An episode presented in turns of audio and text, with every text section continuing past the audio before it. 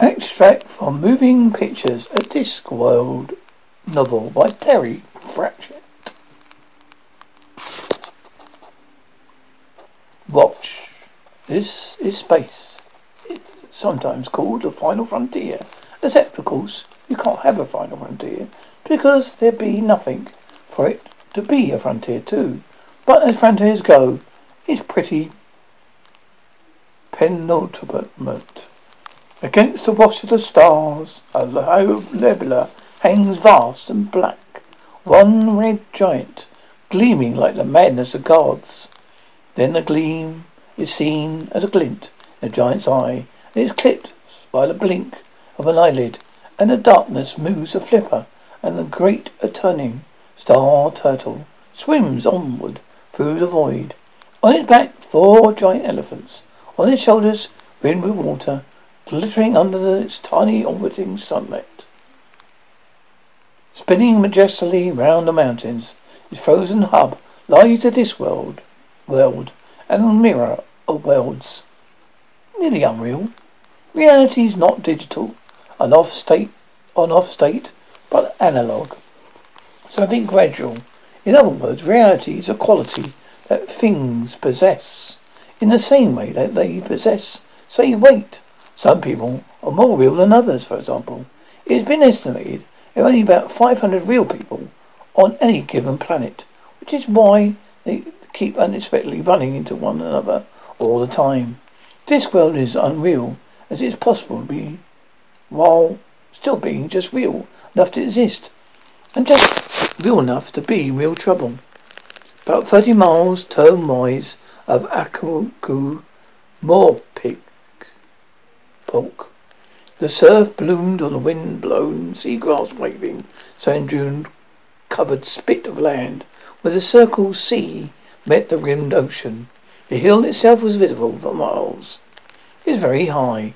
It wasn't very high, but lay amongst the dunes like an upturned boat, or even or a very unlucky well. It was covered in scrub trees. No rain fell, if it could possibly avoid it. Although the wind sculpted, sculptured the dunes around it, the low summit of the hill remained in an everlasting ringing calm. Nothing but the sand had changed here in hundreds of years, until now. A crude hut of driftwood had been built in a long curve of the beach. Although describing it as built was a slander on skilled, crude hut builders throughout the ages, the had simply been left to pile the wood up. It might have done a better job. And inside an old man had just died. Oh, he said. He opened his eyes and looked around the interior of the hut. He hadn't seen it very clearly for the past ten years. Oh, then he swung, if not his legs, then at least the memory of his legs, off the pallet of the sea hammer and stood up.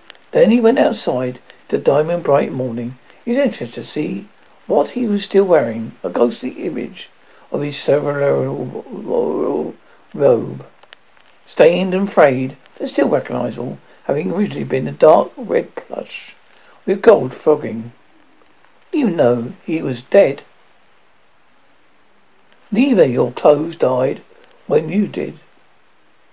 He thought, or maybe just mentally dressed yourself from force of habit. Habit also led him to the pile of driftwood Uh, beside the hut. When he tried to gather a few sticks through, though his hands passed through them, he swore. It was then he noticed a figure standing by the water's edge, looking out to sea. It was leaning on the scythe. The wind whipped at the back its back robes. He started to hobble towards it. Remembered he was dead, to stride. He hadn't struck, hadn't stridden for decades. It was amazing how it all came back to you. Before he was halfway to the dark figure, it spoke to him. Duncan Vaporob, it said. That's me? Last keeper of the door? Well, I supposed to. Suppose so. Death hesitated. You are?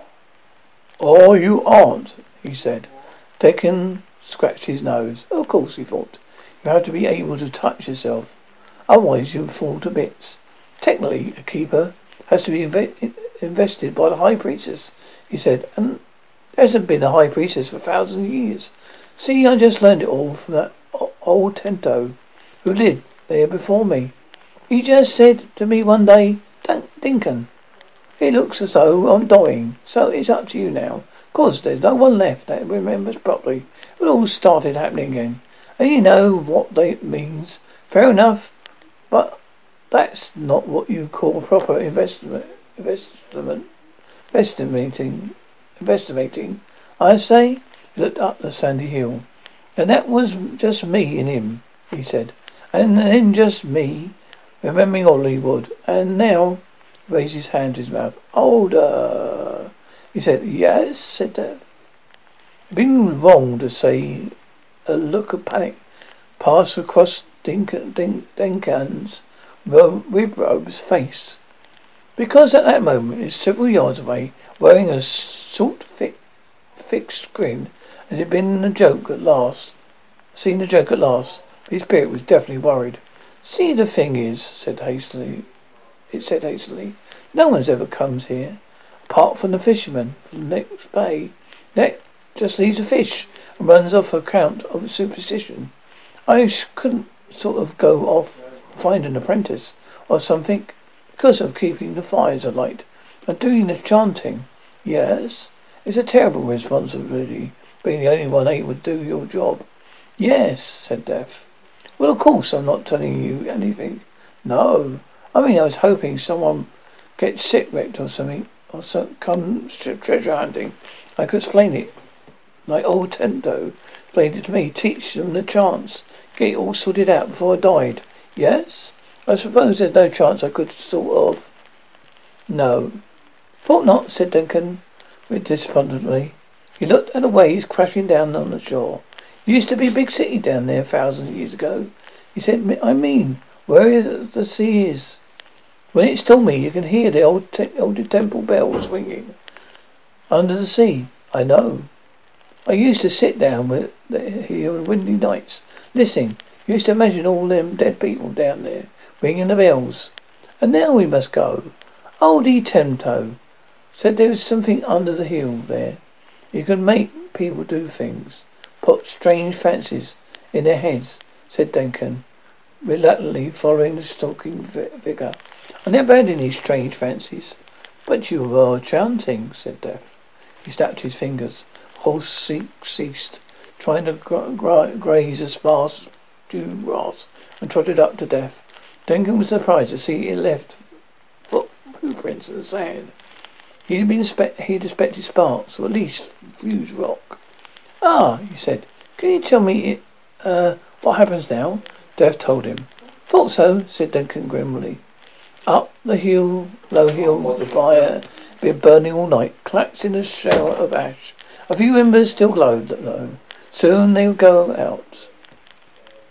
They go. They went out. Nothing happened for a day, the whole day. Then in a little hollow, the edge of a broadening hill, a few grains of sand shifted and left a tiny hole. Something emerged, something invisible, something joyful and selfish and marvellous. Something as tangible as an idea, which is exactly what it was, a wild idea. It was old in a way not measurable by any calendar known to man, and that it had, right now, was memories, and these, remember life in other times, other universes. It needed people. It rose against the stars, changing shape, coiling like smoke. There had been lights on the horizon. It liked lights. It regarded them for a few seconds. Then, like a visible arrow, it extended itself towards the city and spread away. It liked action too, and several weeks went past. There's a saying that all roads lead to Ankh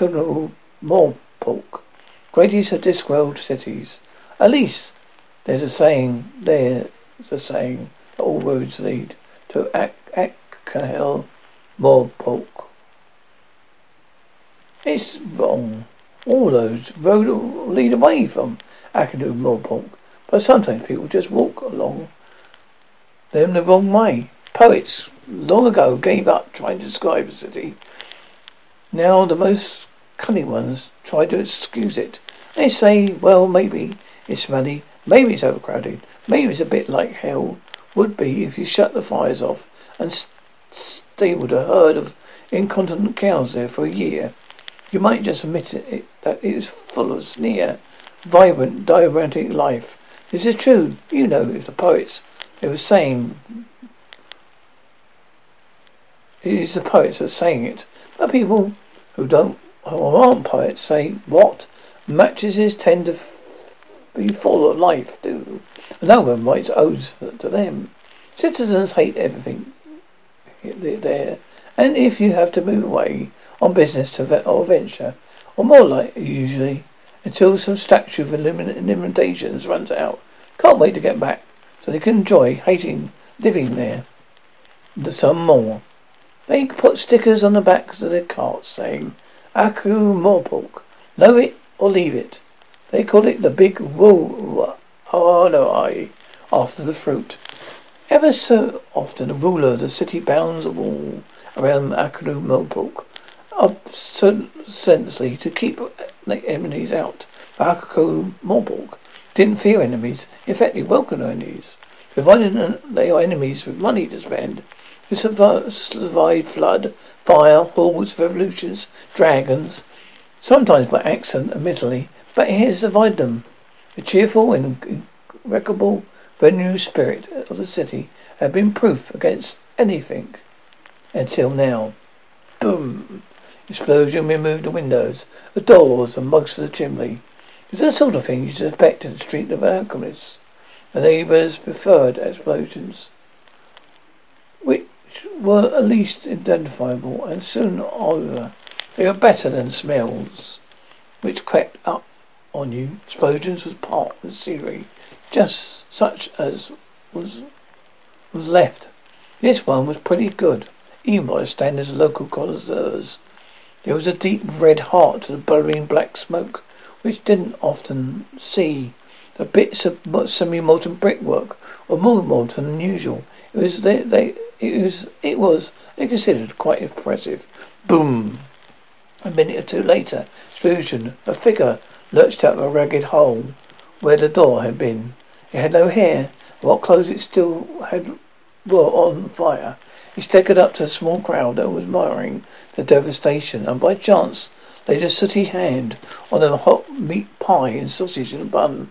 Salesman called Cut Me Down Throat Dibbler, who has almost magical ability turn up whatever cell might be. Looking, he said in a dreamy, stunned voice, for a word, tip my tongue. Blister, volunteered Throat. He received his commercial instances. After an experience like that, he added, prefer- preferring offering a pastry case full of so much reclaimed organic debris that it was nearly very sepulchent. What you need is to get a hot pie inside of you. No, no, no, not not blister. What you say you when you discover something, you you does running out the street shouting, said the serving figure urgently. Special word, it added, his brows ceasing under the foot. The crowd reluctantly satisfied. There's going to be no more explosions going around. This might be nearly as good. Yeah, that's right, said the elderly man, filling his pipe. You runs out shouting fire, fire. He looked triumphant. Not so, not that. Oh, help. Uh, no, he's right, said a woman with a basket of fish on her head. It's a fish word, it's foreign. Right, right, said her neighbour. Special foreign word for people who discover something. It is invented by some foreign bugger in his bath. Well, said the pipe man, lighting up it, it off the alchemist's smouldering hat. I just, I, for one, didn't see why people in this city need to go around shouting heathen they go, just 'cause they've got had a bath. Hey, why, look at him. He hasn't had a bath. He needs a bath, but he hasn't had one. What he wants to go round shouting for legal for? We got perfectly satisfactory words for shouting.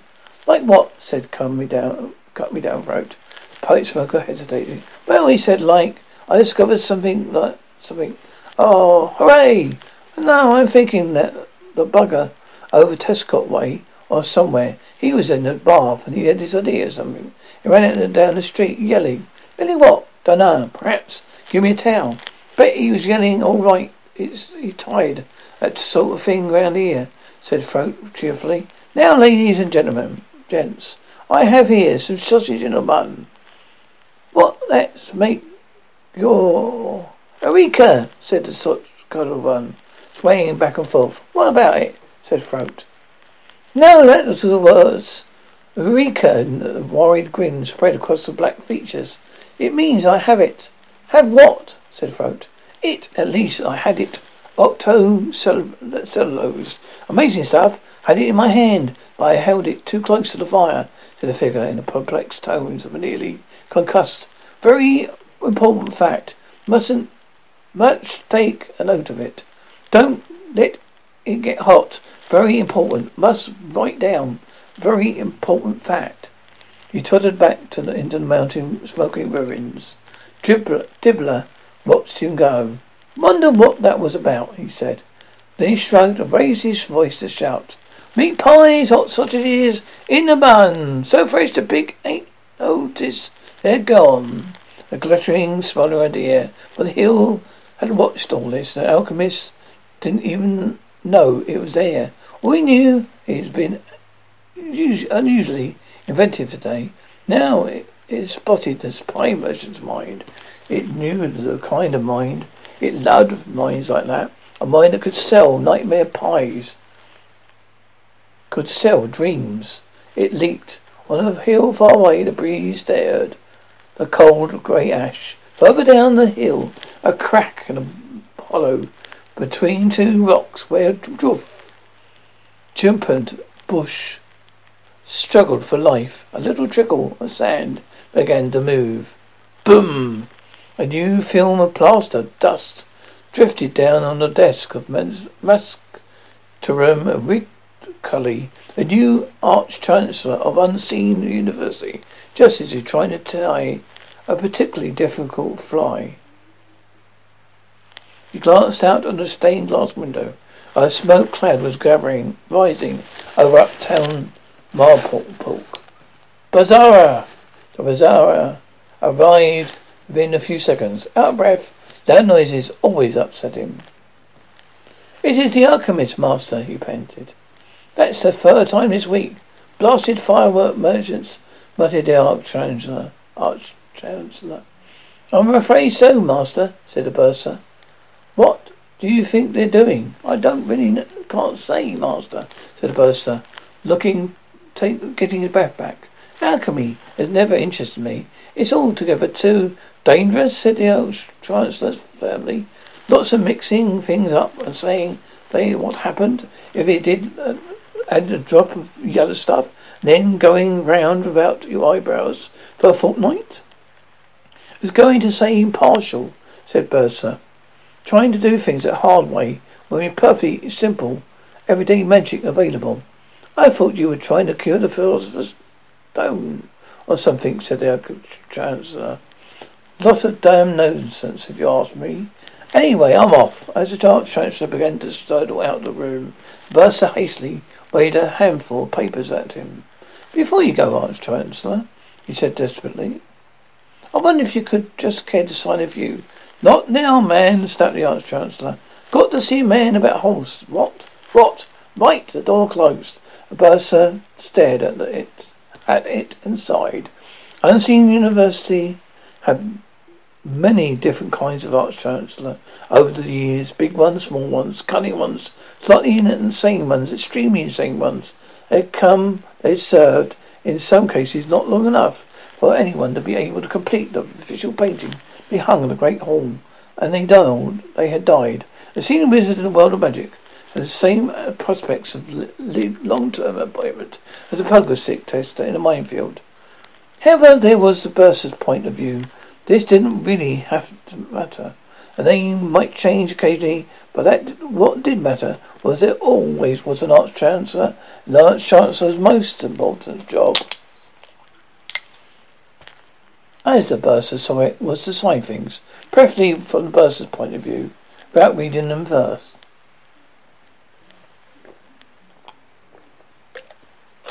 This one was different. One thing, one thing, he hardly ever in, except to change his muddy clothes. He shouted at people, usually at the bursar. And yet, at the time, it seemed a lo- really good idea to elect an art chancellor who hadn't set foot in university for 40 years. There'd been much, so much fighting between the various orders of wizardry in recent years that just for once the senior wizards agreed that the university needed was a period of stability. They could get out on with their scheming and intriguing, intriguing in peace and quiet for a few months. A search for records turned up regularly the Brown, who came a several level mage at an incredible young age of 27, but quit the university in order to look after his family estates, keep deep in the country. He looked ideal. Just a chap, they said. Clean sweep, new broom, a country wizard, back to the thingamajigs, a roots of wizardry. Jolly old boy with a pipe and twinkling eyes, sort of chap who can tell one herb from another, roams the forest, with every beast of his brother kind of thing. Sleeps under the stars, like like a lot. Knows what the wind is saying. We wouldn't. We, we should wonder. Got got a name for all the trees. You bank on it. Speaks to the birds too. Message have been sent vertically around his side. Cursed a bit. Found his staff in the kitchen garden where they'd been supporting a scarecrow and had, that had and and and had set out. If we if there any problem, Wizards had added, in the privacy of their own heads, anyone who talks to trees should be no trouble to get rid of. And when he arrived and turned out that Woodley Brown did speak to the birds. In fact, he shouted at the birds when he, and what he normally shouted was, "Wing you, you bastard!" The birds beasts of the field and fowls of the air did not know, did know, Ridcully the Brown. They got so good at pattern recognition that for a radius of about 20 miles around the Ridcully's estates, they'd run, hide, and in desperate cases attack violently, the meanest sight of a pointy hat. Within 12 hours of arriving, Ruckley had installed a pack of hunting dragons in the butler's pantry, fired his dreadful crossbow at the ravens on the ancient tower of art. A dozen of drunk, drunk a dozen bottles of red wine, rolled off the bed at two in the morning, singing a song with words in that that if in that some of the older, more forgetful wizards had to look up. And, he, and then he got up at five o'clock in the morning to go duck hunting down in the marshes on the estuary, and came back complaining there wasn't a good trout fishing river for miles. Good fishing river, Arco. You had to jump up and down the hooks even to make them stink. He ordered beer with his breakfast and told jokes. On the other hand, thought the bursar, at least he didn't interfere with the actual running of the university. Woodley the Brown hadn't the least interest in running anything except maybe a string of hounds. If you didn't, if you can't shoot at rouse at it, hunt it, or or hook it, he didn't see much point to it. Bear at them at breakfast, Bursar shuddered. Wizards want their best before noon, and breakfast at the great hall was a quiet, fragile occasion, broken only by coughs and quiet shuffling servants, an occasional groan, people shouting for kidneys, a black pudding and beer were a new phenomenon. The only person not terrified of the ghastly man was the old Windle Poons, who were one hundred and thirty years old and deaf, and one expert on ancient metrical writings needed adequate notice, and a good run-up to deal with the present day. He managed to absorb the fact that the new Arch Chancellor was going to be one of those hedgerow and Dicky Bird chappies. It would make a week take a week or two for him to grasp the change of events. In the meantime, he made polite and civilized conversation based on what little he could remember about nature and things, on the lines of, "I expect it must be um, a change for you, you um, sleeping in a real bed instead of under the um, stars. There are things um, here they call nice and false." Um, and there's mm, green stuff on the scrambled egg. Mm. Would it be par- could it would it be parsley, do you think? But since The Archbishop never paid much attention to anything everyone said while he was eating. The Poons never noticed. He wasn't getting any answers. They were not. Uh, they got along quite well. Anyway, the bursar had other problems.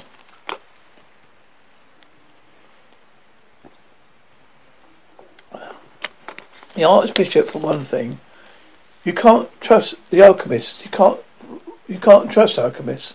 They're too seriously minded. Boom! That was the last one. Whole days went on by without being punctuated by small explosions. The city settled down, which is a foolish thing to do. When the bursar failed to consider was that no bangs didn't mean they stopped doing it. Whatever it was, it just means they're doing it right. It was midnight. The surf boomed on the beach and made a fluorescent glow in the night. Around the ancient hill, through the sound seemed as dead as if it was arriving for several years of violet. The hole in the sand was quite big now. If you can put your ear to it, you might think you could hear applause. It was still midnight. A full moon glided above the smoke and fumes of alcohol milk pork. Milk pork. Thankful that several thousand miles of sky lay between it and them. The Alchemist's Guildhall was new. It was always new. It had been explosively demolished and rebuilt four times the last two years. On that last occasion without a lecture demonstration room in the hope that this might be a hopeful move. On this night a number of muffled figures entered the building in superstitious fashion. After a few minutes the lights in the window on the top floor dimmed and went out. Well, nearly out. Something was happening up there. A faint flickering filled the window. Very briefly, it was followed by ragged cheering. There was a noise, not a bang this time, but a strange mechanical purring, like the happy cat at the bottom of a tin drum.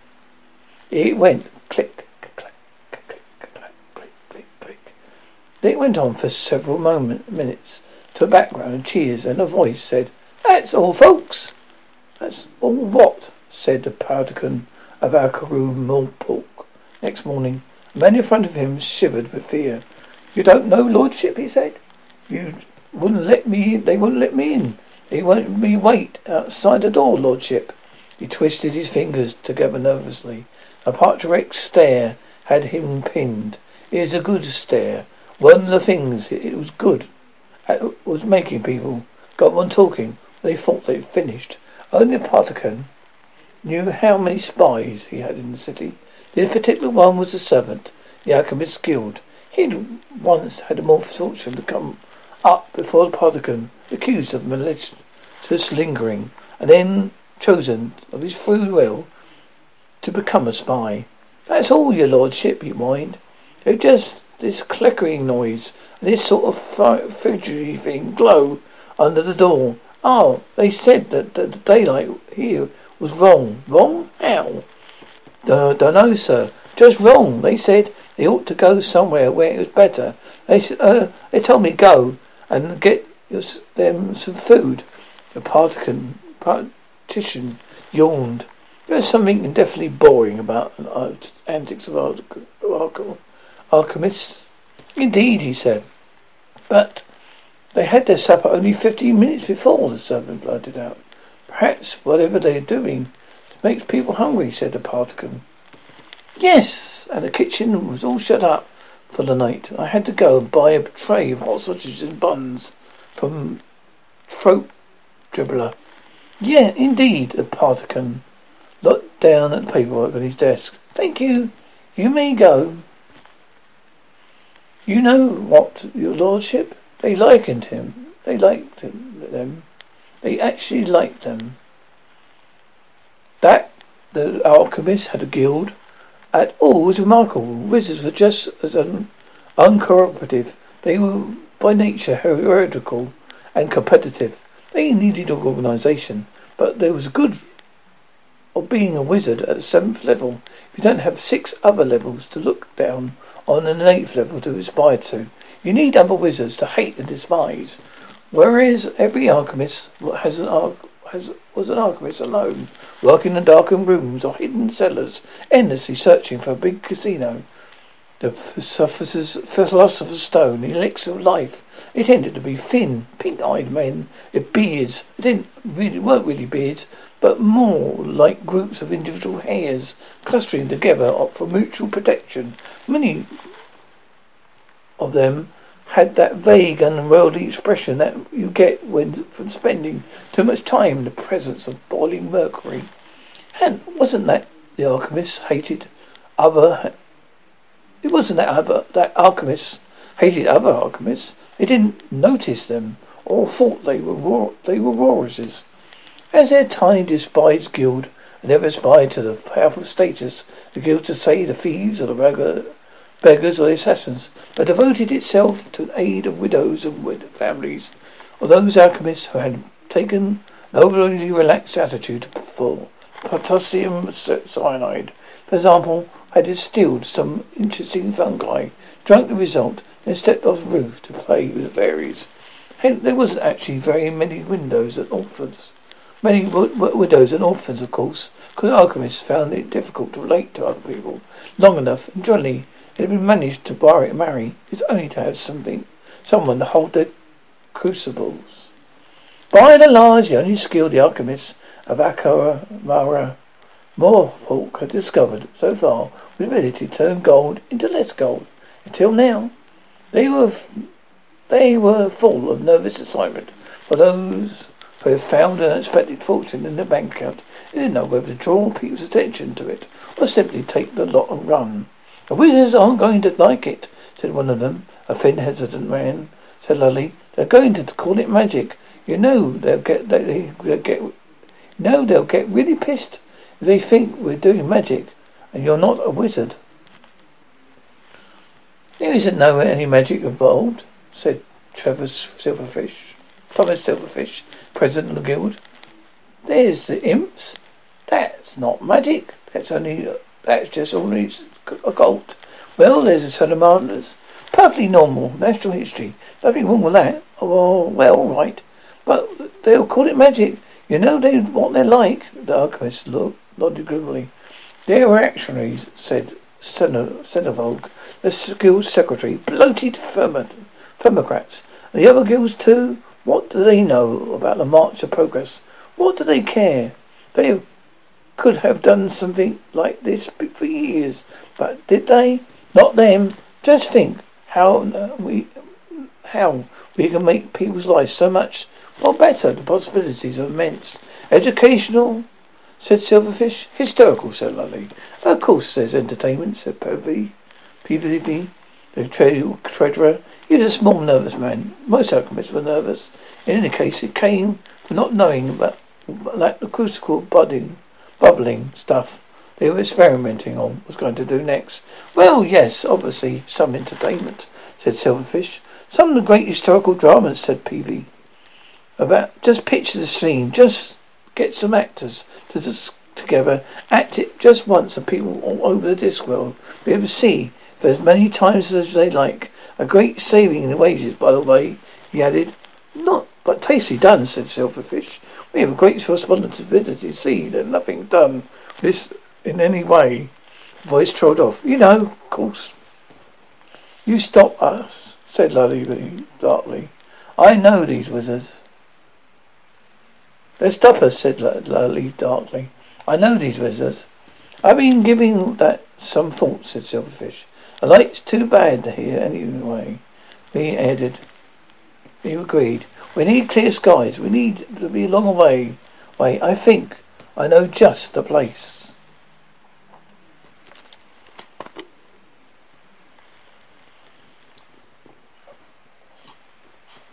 know, I can't believe that you were doing this, said Peavie.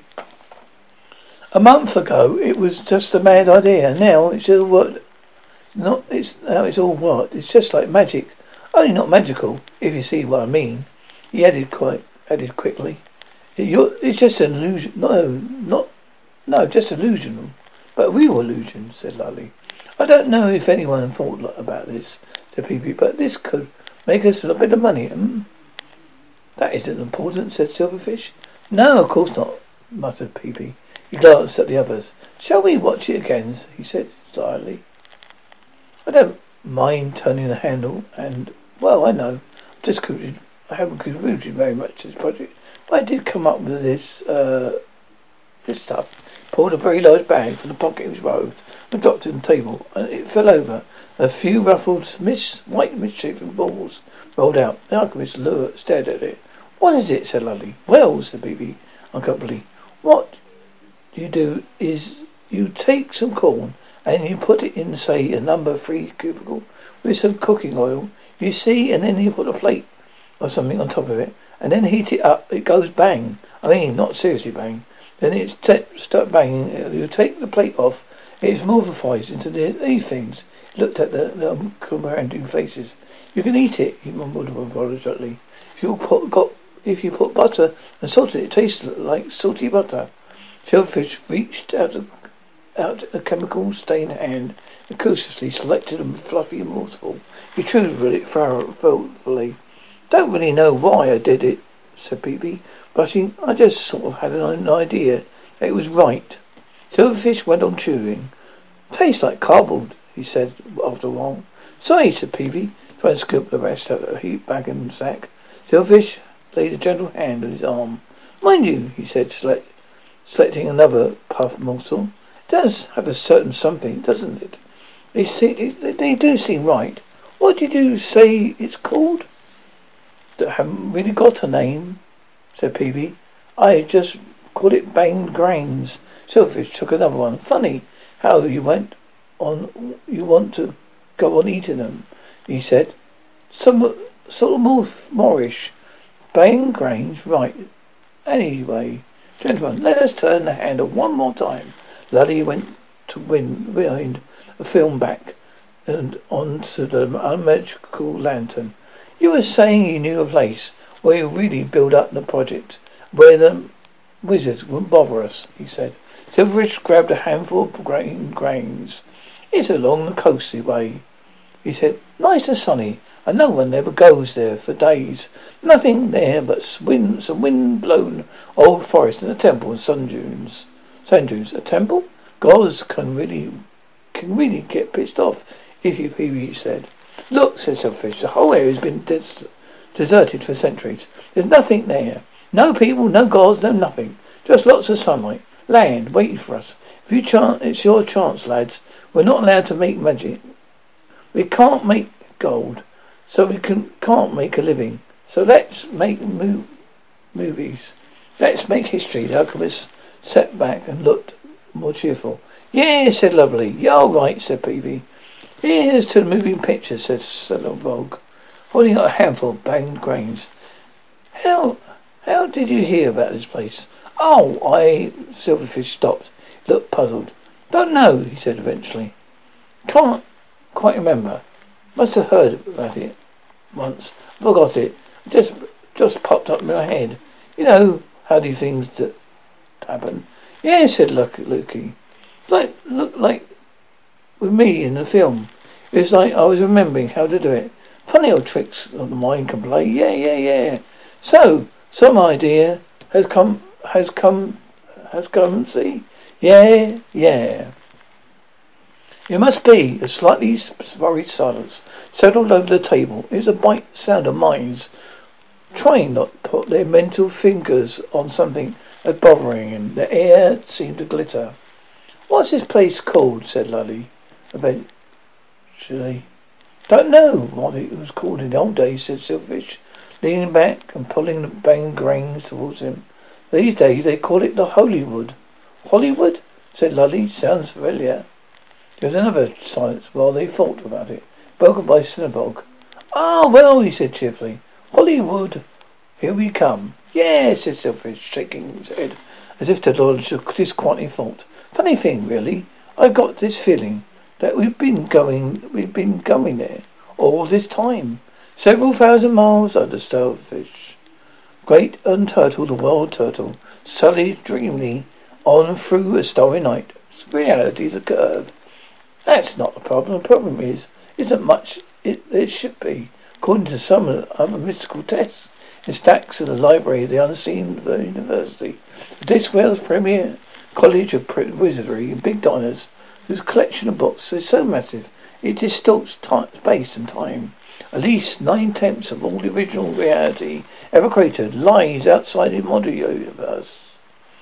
And since the multi-universe, by definition, includes absolutely everything, that is everything, anything, this puts a bit of a strain on things.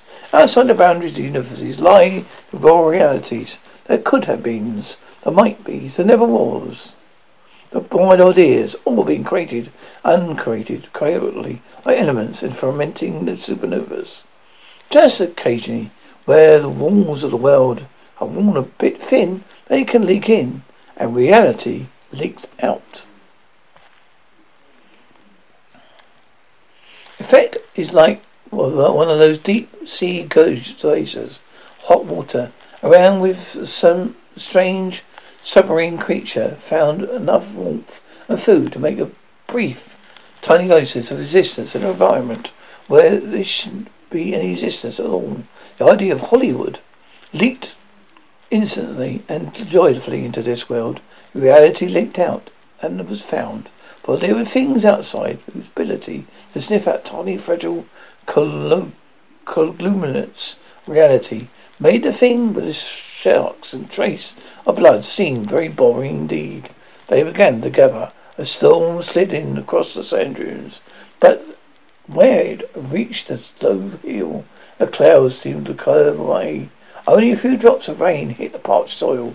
A gale began nothing more. The faint breeze. It blew over the long dead remains of a fire.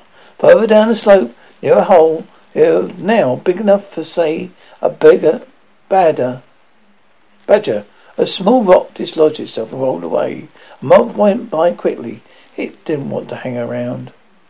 The bursar knocked respectfully at the Arch Chancellor's door and then opened it. A crossbow bolt nailed his hat to the woodwork. The Arch Chancellor lowered the bow and glared at him. Bloody dangerous thing to do, wasn't it? he said. You could have caused a near starting accident. Bursar hadn't got where he was today, rather where he'd been ten seconds ago, which was where calm and self-assured person he was, rather than where he was now, which was on the verge of a mild heart attack, without his tremendous ability to recover from unexpected upset. He unpinned his hat from the target, chalked up on to the ancient woodwork. No harm done, he said. No voice would be as calm as that without tremendous effort. You can barely see the hole. Well, why? You shooting at the door, master? Use your common sense, man. It's the dark outside. The damn walls are made of stone. You didn't expect me to shoot at the damn walls. Ah, said the bursar. The door is uh, five hundred years old, you know. He added with his fine-tuned approach. Looks it, said the Arch Chancellor bluntly. Damn great black thing. What we need around here, man, is a lot less stone and wood, a bit more joylessness, a few more sporting points, you know, an ornament or two. I can shall see to it directly, lied the bursar smoothly. You remember the sheaf of papers under his arm. Is it me one time, master? Perhaps you would care to. Right, said the Chancellor, ramming pointed hat on his head. Good man. Now get a sick dragon to see to got a sick dragon to see to. No devil won't touch his tile for days. What's this on? One or two of the bursar bubbled hurriedly.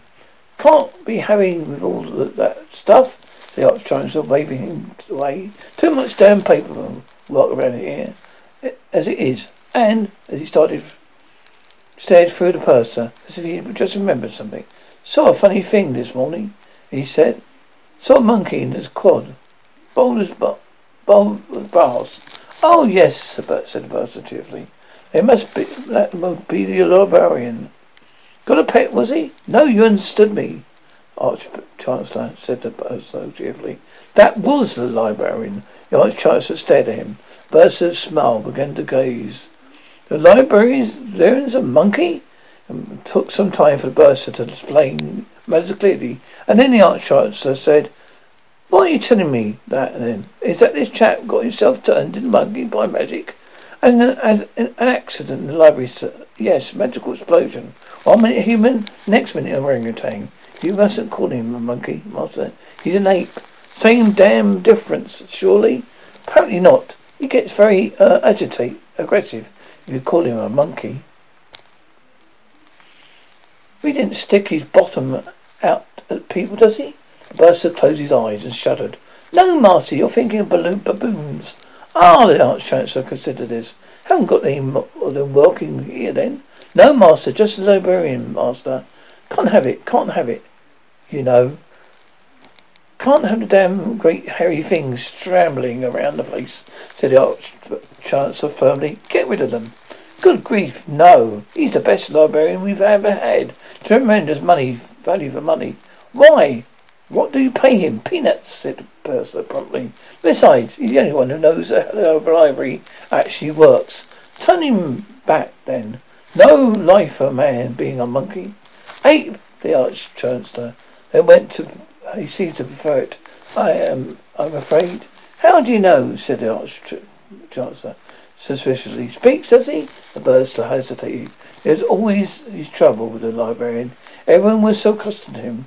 It's hard to remember the time when the library was not run by a yellow-fanged ape with the strength of three men. It normally goes long enough it to become it becomes normal. If abnormal goes on long enough, it becomes normal. It was just that what you came to explain to a third party. It sounded odd. He coughed nervously. He says, Oink, Arch Chancellor, he said. What's that mean? Means no, Arch Chancellor. And how does he say, well, how does he say yes then, the Arch Bursar? Have been dreading this. Ook, Arch Chancellor, he said. That was the same ook as the other ook. No, no, no, I can assure you, a different inflection. I mean, when you get used to it, Bursar shrugged. I suppose we must go get gotten the way of understanding him, Arch Chancellor. Well, at least he, he keeps himself fit, said the Arch Chancellor nastily. Not like the rest of you fellows. I went into the uncommon room this morning. It was full of chaps snoring. It would be the senior masters, master, said bursar. I would, would say that they were supremely fit myself. Fit? Dean looks like a man who swallowed, swallowed a bed. Ah, but master, said the bursar, smiling indulgently. The word fit, as I understand it, means appropriate to purpose. I say the body of the dean is perfectly appropriate. The purpose of sitting around all day and eating big heavy meals. Bursar permitted himself a small smile. A little smile. The Arch Chancellor gave him a look of old fashioned a look so old-fashioned it might be belonged to an ammonite. That's a joke, he said, in suspicious tones of someone who wasn't really understand the term um, sense of humour, even if they sat down for an hour, explained to him with diagrams. I was just making an observation, master, said the bursar cautiously. The Arch Chancellor shook his head. Can't understand jokes, can't stand chaps going round trying to be funny the whole time. Comes to spending too much time sitting indoors. Few twenty mile runs, a dean's of different man. Well, yes, said the bursar. He's dead, be dead. He'll be healthy, yes, but still dead. The Archchancellor irritably shuffled the papers at his desk. Slackness, he muttered. Too, far too much of it going on. Whole place gone to pot. People going around sleeping all day, turning into monkeys the whole time. We never even thought of turning into a monkey. When I was a student, he looked up irritably. What, uh, what is it you wanted? Is that? What? said the bursar, unnerved. You wanted me to do something, didn't you? You came in to ask me to do something. Probably because I'm the only fellow here not fast asleep or sitting in a tree whooping, whooping every morning, the Arch Chancellor added. Uh, I think, I think that's the Gibbons, Arch Chancellor. What? What do you try and make more sense, man? Bursar pulled himself together. Didn't see why he had to be treated like this. In fact, I wanted to see the, you about. one Well, the students, master, he said coolly. Students, what? The Arch Chancellor? Yes, master, you know. They're the thinner ones with pale faces. Because we're a university. They come with the whole thing. Like rats. I thought we paid people to deal with them. The teaching stuff. Yes. But sometimes, well, I wonder, Arch Chancellor, if you would care to look at their examination results. Yet, it was midnight. Not the same midnight as before, but a very similar midnight. Old Tom, the tongueless bell, University bell tower, address rolled its twelve sonorous silences. Rain clouds squeezed their last few drops over the city. Ankh-Morpork sprawled under a few damp stars as real as the brick. Ponder Stibbons, student warrior, wizard, put down his book and rubbed his face. All right, he said. Ask me something. Anything. Go on. Anything at all. Victor Tugelbend, student wizard, picked up his battered copy of Necromleon discussed for students with practical experiments and turned the pages at random. He was lying on Ponder's bed. At, la- at least his shoulder blades were, his body extended up to the wall, his perfectly normal position, the student taking taking his ease. Okay, he said. Right, okay. What, right, what is the name of the other dimension monster? The distinctive cry is, Yeah, what? Yeah, what? Yeah, what? Yeah, what? Yob Soddoth, said Ponder promptly. Yeah, how does the monster Tazalot, Adderley, eternal star toad, a million young, torture his victim to death? It, don't tell me. Holds them down and shows them pictures of children till the brains implode. Yep, always wondered what how that happens myself, said Victor, flicking through the pages. I suppose after you said yes, you got your eyes for the thousandth time. You're not ready to commit suicide in any case. You know, an awful lot, Victor, said Ponder mildly. I am amazed you're still a student. Oh, yes, said Victor. Just unlucky at exams, I guess. Go on, said Ponder. Ask for me one more. Victor opened the door book again. There was a moment's silence. Then he said, Where's Hollywood? Ponder shut his eyes and pounded his forehead. Hang on, hang on, don't tell me. He opened his eyes. What do you mean? Where's Hollywood? He added sharply. I don't know anything about any Hollywood. Victor stared down the page. There's nothing about any Hollywood there. I could have sworn I heard. I think my mind would be might be wondering. He finished lamely. It must be all this revision. Yes, it really gets to you, doesn't it? But it's worth it, isn't to be a wizard? Yes, said Victor. Can't wait. Ponder shut the book. Rain stopped. Let's go over the wall. He said, We deserve a drink. Victor waggled a finger. Just one drink then. Got to keep sober, he said. It's finals tomorrow. Got to keep clear head. Huh, said Ponder. Of course.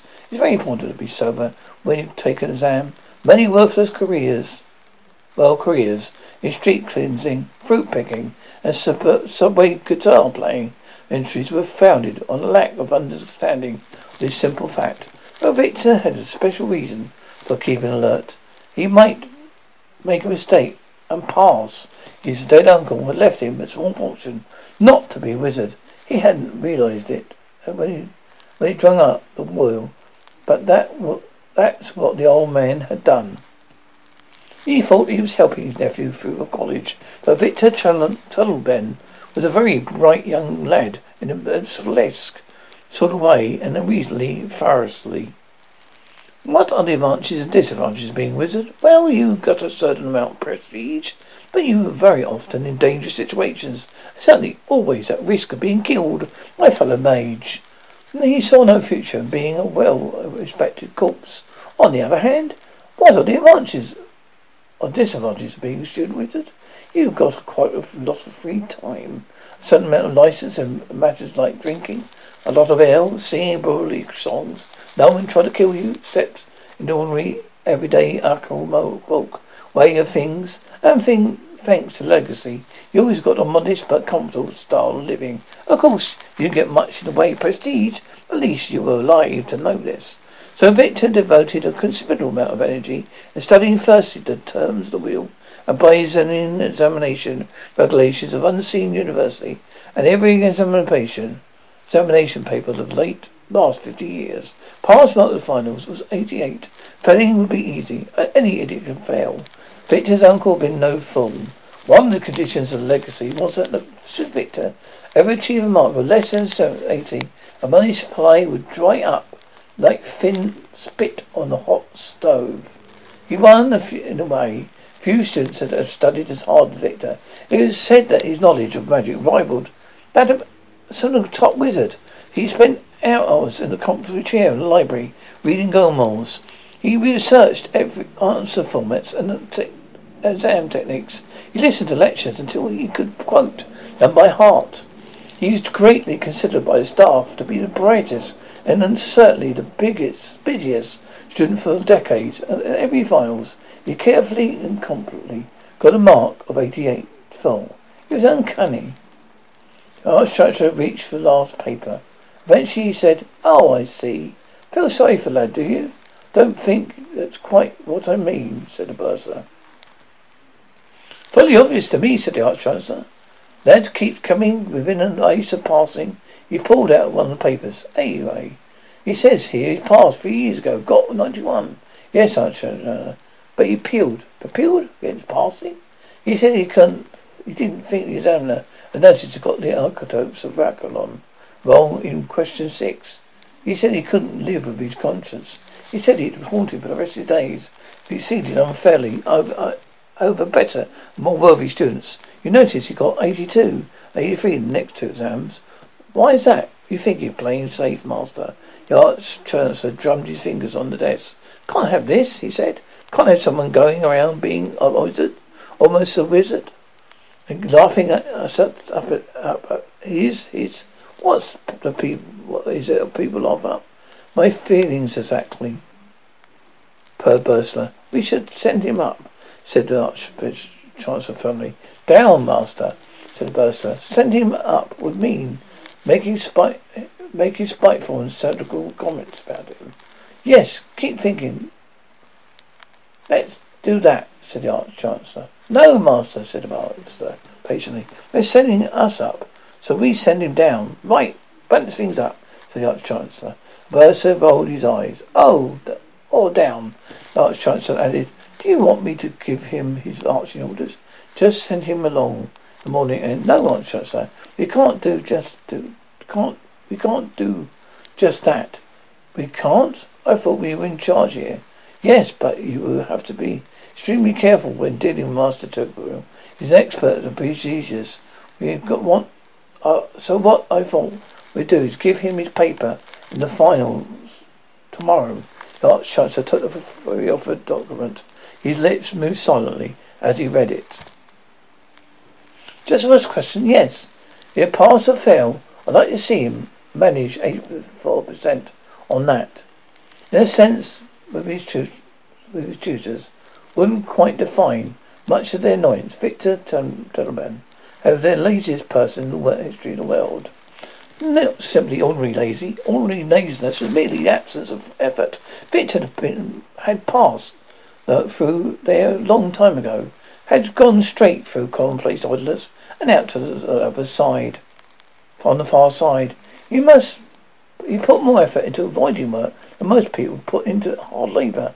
He never wanted to be wizard. He never wanted much, except perhaps to be left alone, not woken up until midday. When he had been small, people had said things like, "What you what would you like to be, be, little man?" He said, "I don't know. What have you got?" They didn't get away. They didn't let you get away with that sort of thing for, for very long. It wasn't enough to be what you were. You had to be working to be something else. He tried for quite a long while. He tried wanting to be a blacksmith because the idea it looked interesting and romantic. He also heard hard work and trackable bits of metal. We tried wanting to be an assassin, which looked dashing and romantic. We also heard hard work when you got right down to it, occasionally having to kill someone. Then he tried wanting to be an actor, which looked dramatic and romantic, but it had involved dusty tights, cramped lodgings, and his amazement. To his amazement, hard work. He allowed himself to be sent to university. It was easier than not going. He tended to smile a lot in a faintly puzzled way. This gave people the impression he was slightly more intelligent than they were. In fact, he was usually trying to work out what they just said. He had a thin moustache, just in a certain light, made him look debonair. Another made him look as though he'd been drinking a thick chocolate milkshake. He was quite proud of it. When you become a wizard, you're expected to stop shaving, grow a beard, like a goose bush. Very senior wizards looked so capable, capable, and in straining with fresh nourishment, without the air via their moustaches like whales. It's now half past one. He's handing back from the mountain Mended Drum, most defined, determinedly disreputable of the city's inns. Victor Tugelbend always gave the impression of ambling, even when he's running. He was also quite sober and a bit surprised, therefore, to find himself in the plaza of Broken Moons. He was heading for the little alley behind the university. A pieces of wall were completely spaced with movable bricks where, for hundreds and hundreds of years, student visitors had quietly got round, or even precisely climbed over, unseen university curfew restrict, restrictions. The plaza wasn't on the route. He turned to amble back the way he came and stopped. There was something unusual going on. Usually, there'd be a storyteller there, or some musicians, or an emperor looking for prospective buyers to, to, of such surplus, surplus accommodable landmarks as the Tower of Art or the Brass Bridge. Now there were just some people putting up a big screen like a bedsheet stretched between poles. He sorted over to him. What are you doing? he said amply. There's going to be a performance. Oh, acting, said Victor, without much interest. He mooched back through the bar, damp darkness, but he stopped when he heard a voice coming from the gloom between two buildings. The voice said, Help! Quite quietly. Another voice said, Just hand it over, right? Victor wandered closer and squinted into the shadows. Hello, he said. Is everything all right? Were the pearls. Then a low voice said, You don't know what's good for you, kid. Got a knife, Victor thought. He's got a knife, Victor thought. He's coming at me with a knife. That means I'm going either to get stabbed or I'm going to have to run away. Which is a real waste of energy.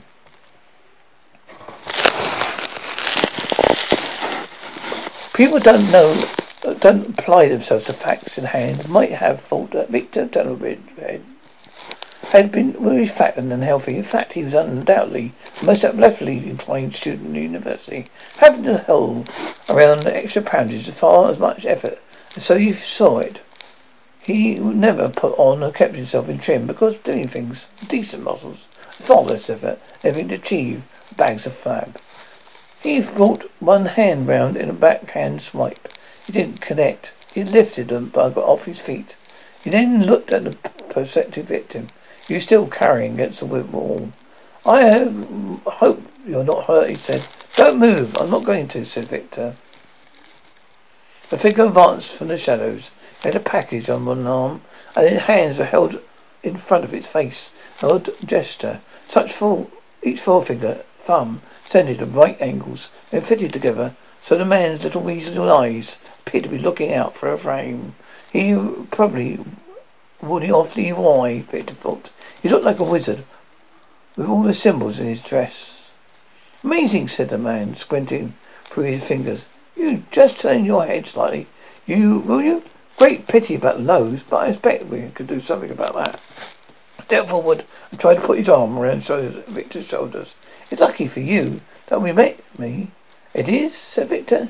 Been thinking it was the other way round. You're just the type I'm looking for, said the man. Sorry, said Victor. I thought you you were being robbed. We were was after this, said man, patting the package under his arm. I rang like a gong. Wouldn't have done any good though. Not worth anything, said Victor. Priceless. That's all right then, said Victor. Man gave up setting, gave up trying to reach across both Victor's shoulders, which were quite broad, and settled just one of them. But a lot of people will be disappointed, he said. Now look, you stand well, good profit profile. Listen, lad, how would you like to be in a moving picture? Huh? said Victor. No, I don't think so. Man gaped at him. Did you hear what I said? Don't, didn't you? You said moving pictures. Yes. Who wants to be in a moving picture? No thanks, said Victor politely. I'm not sure it's a worthwhile job, but moving pictures doesn't sound very interesting to me. I'm talking about moving pictures. Yes, said Victor mildly. I heard you. The man shook his head. Well, he said, you made my day. First time in weeks. I met someone who isn't desperate to get into moving pictures.